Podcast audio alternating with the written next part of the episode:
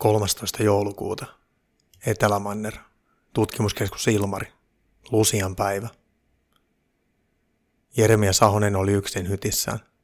Hän rukoili, mutta ei saanut paljon toivoa tai rohkaisua siitä. Hän oli huomannut kyllä, että moni muukin henkilökunnasta oli alkanut etsiä rohkeutta uskosta. Hän avasi lonkero ja otti siitä pitkän huikan. Ulkomaalaiset eivät ymmärtäneet, miksi suomalaiset tilasivat joka kuljetuslennolla tolkuttoman määrän longdrinkiksi nimettyä juomaa. Lusian päivä sijoittui pohjoisella pallonpuoliskolla suunnilleen talven pimeämpään aikaan. Lusianeito tuo valon ihmisten sydämiin keskellä pimeyttä. Etelämantereella lähestyttiin valoisinta aikaa vuodesta. Välillä aurinko paistoi todella lämpimästi, mutta viime aikojen säät olivat olleet sumuisia. Ja vaikka aurinko paistaisi kuinka, ei Etelämantereen keskiosassa lämmin olisi. Hyvänä päivänä oli plussaasteita, mutta seuraavana aamuna saattoi olla miinus 30 celsiusta. Jeremia johtaman tutkimusryhmän alkuperäinen missio oli todistaa, että ilmaston viilenyminen ei ollut totta. Kuitenkin kaikki heidän keräämänsä data todisti, että ilmasto on vääjäämättä viilenemässä. Se ajatus ei sopinut esimerkiksi EUn johtajille, jotka olivat kiristäneet ilmaston lämpenemisellä miljardeja eri mailta omiin henkilökohtaisiin tarpeisiinsa. Nyt Jeremian tehtävä oli saada ihmiset pois elossa. Sergei Molotov oli saatu tuotua tutkimuskeskuksen lääkintäosastolle. Lääkäri Emilia Bianchi oli valvonut työn ja tutkinut Sergeitä. Hän ei ollut koskaan aikaisemmin niin ymmällään. Sergein päässä oli reikä, jonka olisi pitänyt olla kuolettava. Jokin oli rikkonut kallon ja tehnyt siihen syvän reijän. Päässä olevaa reikää peitti hyytynyt veri, johon oli sekoittunut jotain sinistä ainetta. Sergei istui tutkimuspöydällä ja hän jollain tapaa vaikutti elävältä. Hänen ruumiin lämpössä oli 32 astetta.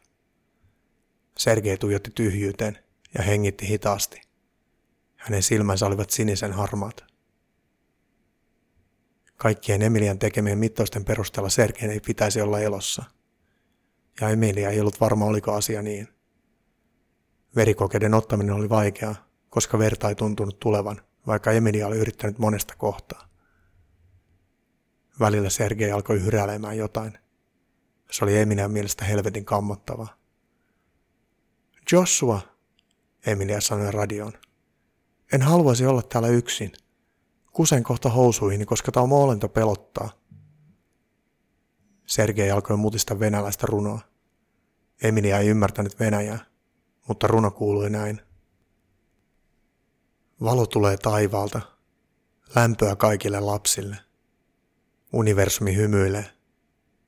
Valo on Jumalasta, rakkaus on kosketusta, lempeys on tekoja.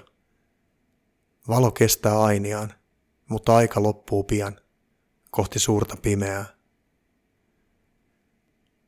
Monika Adler oli biotieteiden tutkimusosastolla. Se oli aiemmin hänen lempipaikkansa koko laitoksessa, mutta se oli alkanut pelottaa. Eläimet olivat käyttäytyneet parin viikon ajan todella oudosti. Monika katsoi läpinäkyvää terrariota, jossa oli eilen vielä 12 naarasrottaa. Nyt siellä oli 11 kuollutta rottaa ja yksi, joka söi toisen rotan ruumista. Purentajalista oli helppo päätellä, että rotat olivat kuolleet väkivaltaisesti. Viimeinen elossa ollut rotta katsoi Monikaa silmiin. Se silmät olivat kirkkaan siniset. Ihan kuin se rotta olisi hymyillyt Monikalle. Rotan turkki oli veren peitossa – ja se oli selvästi kasvanut lähes kaksinkertaiseksi. Hän oli päättänyt, että kaikki keskuksen koeeläimet oli lopetettava.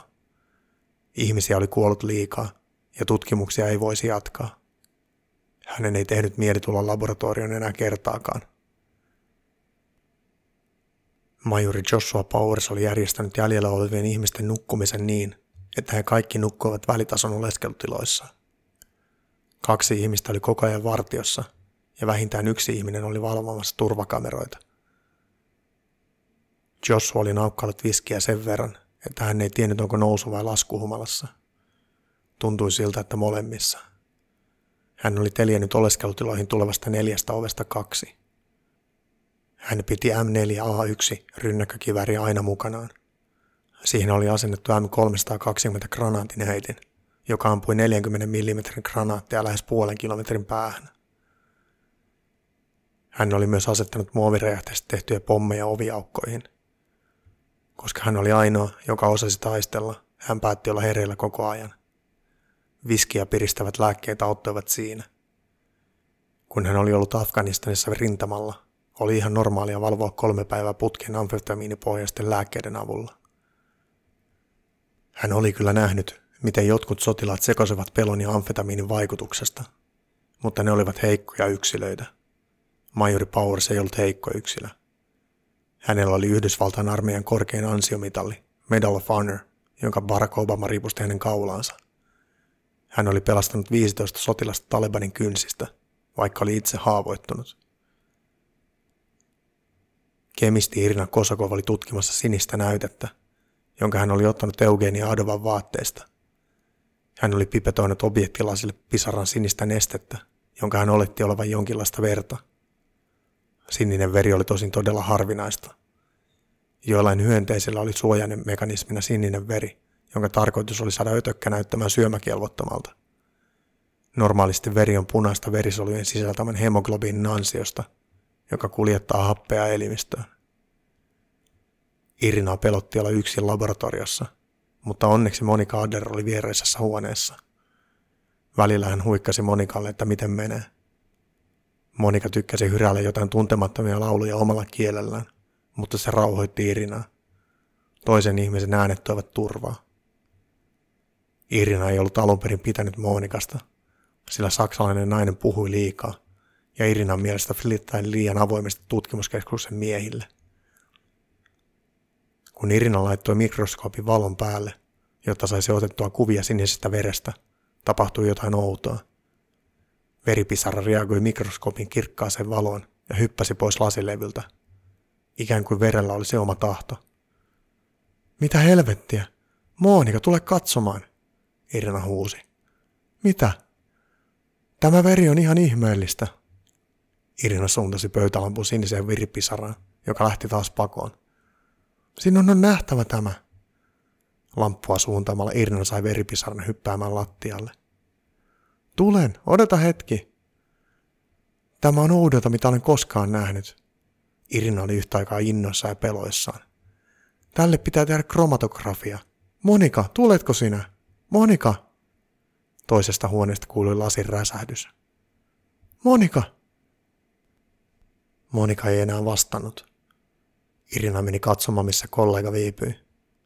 Hän näki Monikan tuupertuneen lattialle. Vieressä oli koeputkitellinä paljon särkynyttä lasia. Hän näki vain veriset puremanjäljet kaulavaltimon kohdalla. Tumma veri pulppusi vielä lattialle.